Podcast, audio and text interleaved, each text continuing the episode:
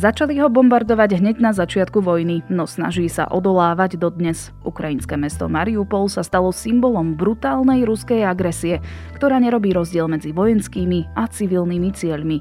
Dnes si skúsime priblížiť, ako to v ňom aktuálne vyzerá. Je streda, 23. marca, meniny má Adrián. Čaká nás teplý a slnečný deň, 16 až 22 stupňov. Počúvate Dobré ráno, denný podcast denníka Sme s Janou Maťkovou. Nie je na čo čakať. Príďte si do Fordu pre vaše nové SUV ešte dnes. Populárne SUV modely Ford Puma, Kuga a EcoSport, s ktorými zdoláte hory aj mesto, sú teraz okamžite dostupné v širokej škále výbav. Navyše aj s možnosťou predlženej záruky a gratis servisu na 5 rokov alebo až do 120 tisíc kilometrov. Pre viac informácií a ponuku i hneď dostupných vozidiel navštívte Ford SK alebo vášho predajcu značky Ford. A teraz krátky prehľad správ. Od začiatku vojny na Ukrajine utieklo z krajiny už viac ako 3,5 milióna ľudí. Oznámil to v útorok úrad Vysokého komisára OSN pre utečencov. Viac ako 2 milióny ľudí prešlo cez hranice do Poľska. V súčasnosti sa predpokladá, že v dôsledku vojny opustilo svoj domov už približne 10 miliónov ľudí, teda viac než štvrtina z celkového množstva obyvateľov. Moskovský súd udelil lídrovi ruskej opozície Alexejovi Navalnému trest odňatia slobody 9 rokov potom, ako ho uznal za vinného z podvodu a pohrdania súdom. Trest si odpiká v trestaneckej kolónii s najvyšším stupňom stráženia.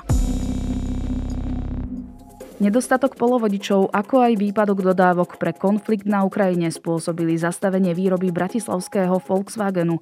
Začiatkom tohto týždňa bola prerušená výroba vo všetkých segmentoch. V roku 2021 nesplnila ani jedna krajina podmienky pre kvalitu ovzdušia stanovené Svetovou zdravotníckou organizáciou. V niektorých regiónoch sa úroveň smogu po poklese spôsobenom pandémiou COVID-19 dokonca zvýšila. Najviac znečistenou krajinou je Bangladeš.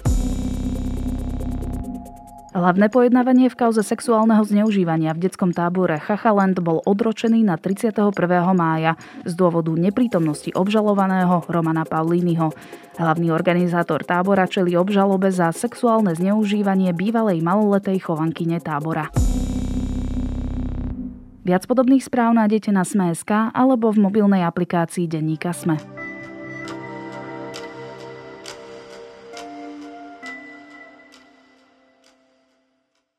Peklo na zemi alebo mesto duchov, takto vykresľujú očití svetkovia ukrajinské mesto Mariupol, ktoré je pod paľbou ruskej armády už takmer 4 týždne. Obyvatelia sú bez elektriny, jedla, vody či liekov. Veľká časť mesta je zničená. Už takmer nenájdete budovu, ktorá by nebola vojnou poznačená. No napriek tomu sa Mariupol odmieta vzdať. Šéf európskej diplomacie Joseph Borrell označil ruský útok na mesto za obrovský vojnový zločin. Dokedy je Mariupol schopný brániť sa? Budem sa pýtať redaktora zahraničnej redakcie denníka SME, Lukáša Onderčanina. But with 90% of residential buildings damaged or destroyed, tens of thousands of people are now homeless. Everything is destroyed. You can see it yourself. There is no untouched apartment left. Everything is broken. We don't know how to live on. Lukáš, keby sme sa pozreli na Mariupol, mesto, ešte pred vojnou, pred inváziou Ruska na Ukrajinu. Aké to bolo mesto? Bolo to veľké priemyselné mesto, je to jeden z najvýznamnejších prístavov pri Azovskom mori a vlastne jeden z najvýznamnejších ukrajinských prístavov. Ja som bohužiaľ teda v Mariupole nikdy nebol, aj keď sme sa tam chystali pred pár týždňami ešte, ale naozaj to je aj dosť ďaleko z ostatných ukrajinských miest a odkedy je vlastne anektovaný Krym, tak aj tá spojnica do toho Mariupolu bola troška zložitejšia. Ale bol to minimálne teda významný prístav, významné priemyselné centrum, sú tam obrovské závody metalurgické, železiarské, takže v podstate jedno z najvýznamnejších miest na tom ukrajinskom pobreží. Mariupol bol v posledných rokoch len niekoľko kilometrov od frontovej línie v Donecku. Dokonca v roku 2015 jedno z jeho sídlisk bolo ostrelované a boli tam aj nejaké obete. Uvedomovali si teda obyvatelia, že ak dojde k invázii zo strany Ruska, budú medzi prvými na rane? Určite áno a Mariupol bol práve to mesto, kde sa tak dlhodobo hovorilo, že vlastne žijú na okraji tej vojny. Ten front bol naozaj blízko, bojovalo sa tam ešte v čase, keď už ostatné také väčšie mesta boli v podstate pokojnejšie na Ukrajine a keď tá revolúcia a tie boje napríklad v Kieve a v iných mestách ako v Charkov už skončili, tak e, naozaj tam boli dokonca bombové útoky takmer rok potom, ale potom sa ukrajinskej armáde podarilo vlastne zatlačiť celý ten front o nejakých 20 kilometrov mimo mesta. Takže vždy to bolo vnímané tak, že ten Mariupol je také možno nepokojné miesto a naozaj cíti ten konflikt. Navyše tam prišlo veľmi veľa utečencov z tej Doneckej a Luhanskej oblasti. Takže naozaj to pocitovali aj takto priamo. A preto sa hovorilo aj o Mariupole ako meste, ktoré môže byť možno na rane nejakým ďalším útokom. Navyše to mesto vlastne tým, že je tak blízko tej línie, tak e, tam sa vždy ľudia nejakým spôsobom pripravovali na to, že tam môže dojsť k tomu konfliktu. Aj tých dobrovoľníckých jednotiek e, je tam možno viac ako v iných mestách. Ešte som teda nespomenul, že Mariupol má asi tak 400 tisíc obyvateľov, takže je to naozaj v podstate významný prístav a aj tá teritoriálna obrana je tam silná. Navyše to teda sídlo aj pluku Azov, čo je taký nacionalistický a v podstate veľmi významný, významná už súčasť dneska ukrajinskej armády. Takže stále bol to taký vlastne život na okraj vojny a preto sa hovorilo, že to môže byť ako keby najviac ohrozené mesto. Prečo je pre Putina Mariupol dôležitý? Jeden z dôvodov je, že to významný prístav, to znamená taká obchodná tepna. A druhý, asi ten najvýznamnejší je, že Mariupol stojí v ceste takého akože pozemného koridoru smerom na Krym. Takže v momente, ako Rusko anektovalo Krym, tak eh, muselo vytvoriť nejakú spojnicu so svojou pevninou. Posledné roky to bol vlastne most, ktorý vybudovali do mesta Kerč za ruskej pevniny a ten vlastne ako keby suploval to napojenie na ruskú pevninu, lebo inak by sa tam vlastne inak ako loďou nedal dostať. Ale samozrejme tá pozemná línia je oveľa dôležitejšia z hľadiska obchodného, je to niečom jednoduchšie. Ten most by mohol byť eh, možno aj rizikovejší, ak by došlo k nejakému útoku z ukrajinskej strany. Takže je to vlastne veľmi strategické mesto a, a celá tá oblasť spojenia Donbasu, tej okupovanej časti s Krymom. Takže aj bez ohľadu na ten útok, ktorý nastal v posledných týždňoch, tak vždy sa o tom hovorilo, že ak bude mať Putin nejakú snahu rozšíriť vplyv alebo obsať nejaké mesto, tak to môže byť práve Mariupol, aby vlastne spojil Krym po pevnine. Mesto čelilo ostreľovaniu od prvých dní invázie Ruska na Ukrajinu. Čo môžeme povedať o Mariupole teraz? Ako to tam vyzerá? Tak Mariupol je dnes ako keby centrum humanitárnej katastrofy, ak to už tak vieme povedať, pretože to obliehanie mesta a nie ani obliehanie, ale vlastne útoky začali naozaj s tým prvým dňom vojny ale v priebehu pár dní toho prvého týždňa ruské vojska úplne obklúčili Mariupol. To znamená, že bolo veľmi ťažké sa stade dostať a od začiatku marca je to naozaj obliehanie. Tí ľudia sú tam uväznení a v podstate len malej časti obyvateľstva sa podarilo újsť. Takže tá situácia sa možno dá porovnať že s takými mestami, ako bolo sírske Alepo alebo možno čečenské Grozny, kde naozaj je už väčšina budov zničená, infraštruktúra tam absolútne nefunguje. Niekoľko týždňov tam nie je elektrina, nie je tam voda, teplo, plyn, takže naozaj vlastne úplne katastrofické podmienky a dokonca niektorí to vlastne prirovnajú k Stalingradu alebo takýmto akože veľkým mestám mestám druhej svetovej vojny, ktoré boli dlhodobo obliehané. Takže aktuálne je to vlastne asi najhoršie miesto, kde môžete byť.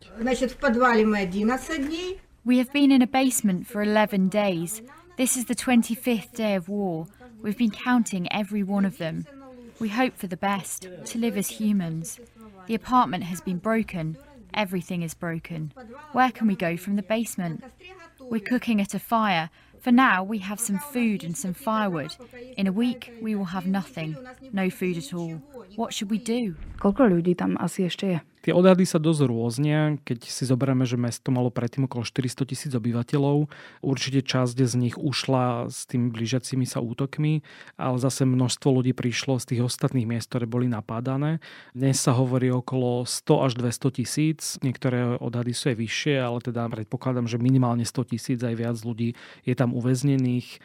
V podstate v priebehu posledných pár týždňov sa podalo evakuovať pár desiatok tisíc tisíc, možno 50-60 tisíc, keď sa spočítajú tie úspešné humanitárne koridory, ale aj vlastne tá evakuácia bola veľmi ťažká v posledných dňoch. Stále sa strieľalo na tie autobusy priamo, dokonca tam boli nejakí zranení a nedodržiavali sa tie podmienky.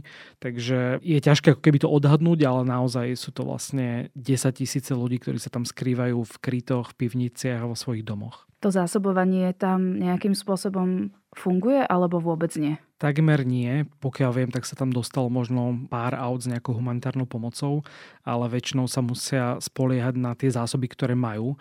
A to je práve najväčší problém, že v tom meste ľudia nemajú vodu, takže museli si napríklad topiť sneh, keď bol, alebo dokonca som čítal správy o tom, že chodia do parku a do potokov si naberať vodu, chodia zbierať drevo do parku, aby si mohli zakúriť alebo aspoň na niečom navariť. Obchody sú takmer všetky už vyrabované, pretože naozaj v podstate mesiac to mesto je obliehané, takže to, čo sa dalo, tak e, už ľudia vzali a ak majú nejaké zásoby doma, tak z toho vlastne žijú, ale humanitárne organizácie upozorňujú teda na to, že mnohí zrejme aj zomierajú na podvýživu, na to, že tam naozaj nie je žiadne mlieko, žiadny chleba a podobné základné potraviny, takže tá situácia tam naozaj katastrofálna. Nehovoriac o tom, že došli určite aj lieky a ťažko chorí, ktorí nemajú liečebnú starostlivosť, tak taktiež umierajú na následky toho, že nie je o nich postarané. Áno, a druhá vec je, že v tom meste sú zničené takmer všetky nemocnice, takže aj napríklad nejaké operačné sály budú zrejme nefunkčné a celkové to riziko vlastne sa pohybovať tam na ulici a vychádzať teraz posledne už úplne, ale ešte pred pár dňami sa aspoň občas dalo vybehnúť von, ale to ostreľovanie hlavne v tých okrajových častiach mesta sa stále presúva ako keby viac do centra a preto je teda to riziko, že ten Mariupol za chvíľku padne.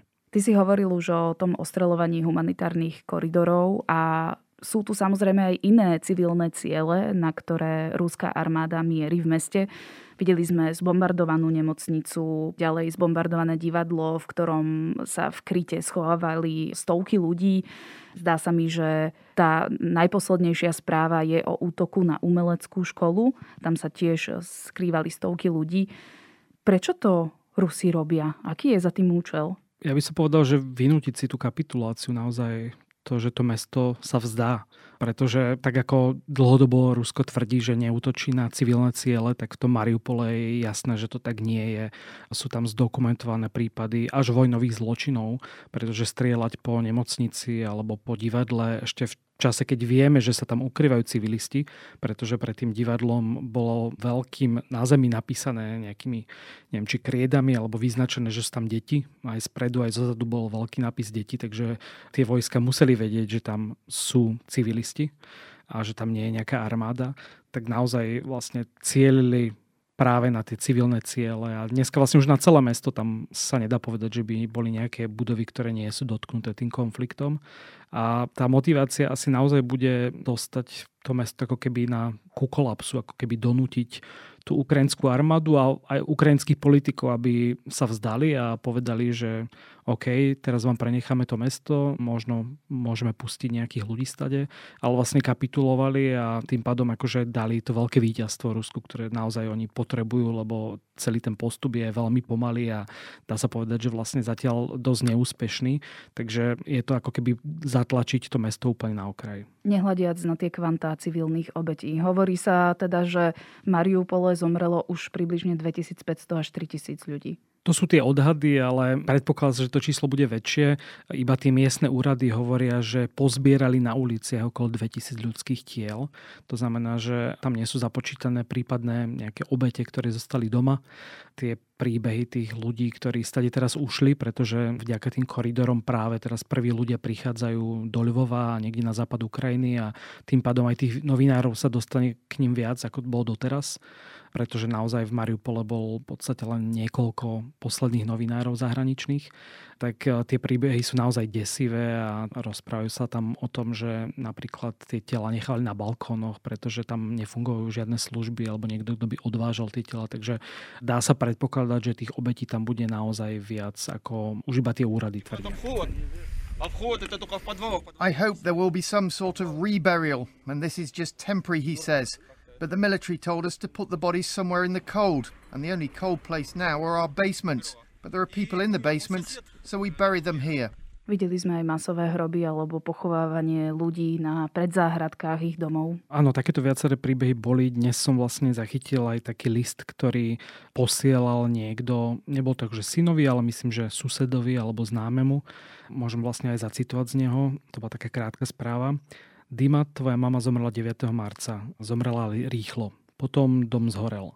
Dima, prepač, že som ju nezachránil. Pochoval som ju pri škôlke. A pridal vlastne k tomu listu takú mapku, že kde je pochovaná. Takže naozaj aj toto vlastne ukazuje, aká tá situácia zúfala je tam. Mariupol je naozaj hrozné miesto, kde teraz môžeš byť. Je tam nejaká nádej? Kto stojí na strane obrany a je možnosť, aby im vojensky pomohli ďalšie ukrajinské jednotky? Bohužiaľ si nemyslím úplne, že tam je nejaká akože výrazná nádej, pretože to mesto je obklúčené.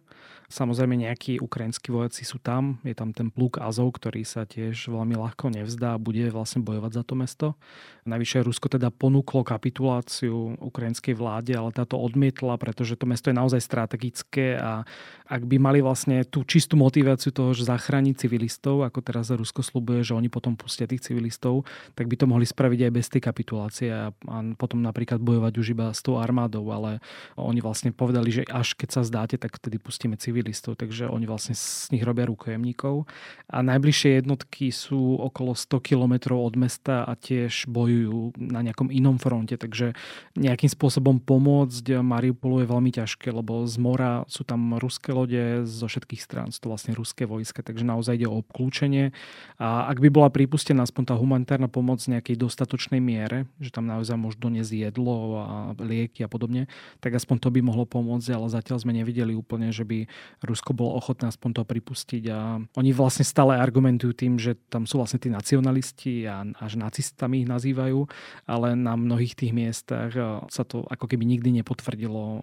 O to mesto sa naozaj že bojuje, ale Rusko ako keby priznáva, že bombarduje aj tie civilné cieľ, ale stále to argumentujú týmto, ale tých dôkazov ako keby nikdy žiadne nepredložili. Tento argument použili napríklad aj pri útoku na nemocnicu, kde sme videli tie pamätné fotografie a videá tehotných žien, ktoré boli zranené. A tá propaganda vlastne stále sa šíri ďalej. Dokonca teraz bol nejaký rozhovor s, myslím, že veľvyslancom Ruska v Británii a oni úplne cieľene tvrdia, že tí ľudia sú herci.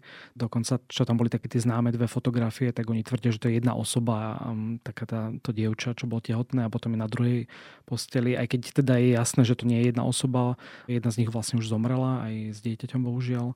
Takže je to až tak, tak hnusne cynické, akým spôsobom to vlastne využívajú a, a že musia aj tí politickí predstavitelia vedieť, že tá situácia v tom meste je zlá a napriek tomu vlastne argumentujú stále tým, že bojujú proti nacionalistom.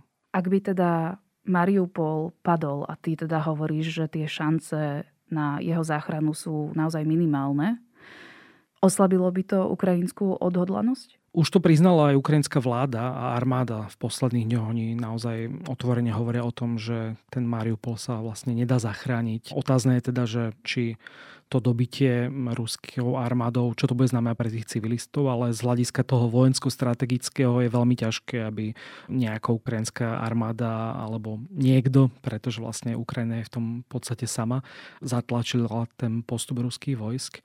Takže ja si nemyslím, že to bude mať úplne nejaký zásadný vplyv možno na tú ukrajinskú odhodlanosť, lebo tá stále čerpa možnosť niečoho iného a to je najmä ten pomalší postup Ruska na severe, či už sa to týka Kieva alebo Charkova.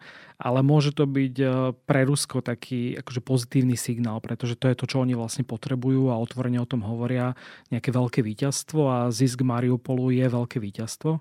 Dôvod je ten, že oni vlastne potom budú mať celý ten pobrežný koridor smerom na Krym a získajú miesto, odkiaľ sa dajú robiť ďalšie útoky. Čo je ďalšia otázka, či toho budú schopní. Niektoré analýzy hovoria, že ten boj o Mariupol je oveľa zdlhavejší, ako sa predpokladalo. Čakalo sa, že teda ten odpor ani toho miestneho obyvateľstva nebude taký veľký. A tie jednotky ruské sa tak vyčerpali, že bude veľmi ťažké ich nasadiť niekde na nejakom inom fronte a možno oni chceli potom odtiaľ postupovať smerom na Záporožia na Dnipro. Takže je možné, že ten front ako keby ešte nechajú na pokoji, kým sa obnovia znova nejaké sily Určite to bude pomalšie, ako sa celé čakalo, ale je to tak či tak veľmi strategické miesto a ak sa to podarí teda v najbližších dňoch až týždňoch dobiť, čo teda viacerí analytici a samotná vláda predpokladá, tak môže to byť pre nich tak ako keby morálna podpora pre Rusko. Ak by teda Mariupol padol do rúk ruským vojakom, čo bude s tými obyvateľmi ďalej? Lebo teda množia sa správy, že už teraz z mesta unášajú ľudí na ruské územia. Áno, je viacero správ o tých nútených deportáciách. On samozrejme nejaká časť ľudí zrejme aj dobrovoľne išla smerom na Rusko, lebo pokiaľ im hrozí smrť, tak je samozrejme asi jednoduchšie ujsť um, hoci kam, kde to je lepšie ale naozaj to vlastne správy z niekoľkých zdrojov, není to iba tak, že by to tvrdila Ukrajina, o ľuďoch, ktorým, ak ich našli niekde v pivniciach, tí ruskí vojaci, tak ich naložili na auta a odviezli ich na územie Ruska a potom, že odtiaľ dokonca ich odvážajú na nejaké odláhlejšie miesta v rámci Ruska. Zobrali im telefóny alebo im skontrolovali telefóny, zobrali im pasy a dostali nejaké také náhradné doklady. Tým pádom majú obmedzené nejaké cestovanie. Takže je to dosť nepokojujúce, keď si to vlastne možno až prirovnáme k tomu, čo sa dialo v minulosti. Aj ukrajinskí politici to dosť prirovnávajú k nejakým nacistickým čistkám. A preto je vlastne otázne, že čo by sa dialo s tým obyvateľstvom, lebo Mariupol je ruskojazyčné mesto, tam sa vždy primárne hovorilo po rusky, ale pokiaľ tí ľudia žijú v takomto obliehaní niekoľko týždňov, tak sa nedá úplne asi očakávať, že tam za radosťou zostanú a budú teda veriť, že tá situácia pod tou ruskou vládou sa nejako zlepší. Takže ak by boli dovolené tie humanitárne koridory, tak sa dá predpokladať, že tí ľudia by stade čo najrychlejšie utekali, ak vôbec majú sily, alebo ak to vôbec bude možné tým smerom na Ukrajinu, pretože v minulosti Rusko dovolilo humanitárne koridory, ale iba na svoje územie. Takže naozaj je to ťažké predpokladať. O situácii v meste Mariupol som sa rozprávala s redaktorom zahraničnej redakcie Lukášom Onderčaninom.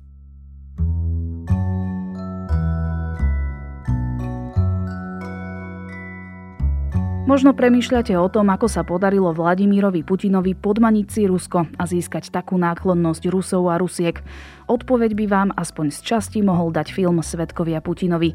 Režisér Vitalij Manský dokumentoval Putinov nástup do prezidentského postu v roku 2000 a o 18 rokov neskôr vydal film, ktorý poodhaľuje zakulísie kremelskej politiky, Putinové zmýšľanie a aj ľudí, ktorí stáli po jeho boku, no rokmi sa od neho odklonili. Dokument nájdete na online službe dafilms.sk. A ak chcete niečo na počúvanie, vychádza aj nový Zoom a vedatorský podcast o vzťahu vedy a počítačov.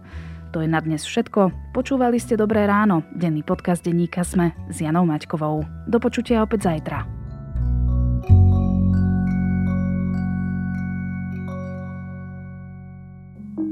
Volám sa Barbara Mareková a v denníku ZME pre vás robím podcast Ľudskosť o tom, ako na naše mentálne zdravie vplýva rodina a spoločnosť. S odborníkmi a odborníčkami rozoberám, ako sa v rodinách dedí trauma a ako sa dá v dospelosti uzdraviť.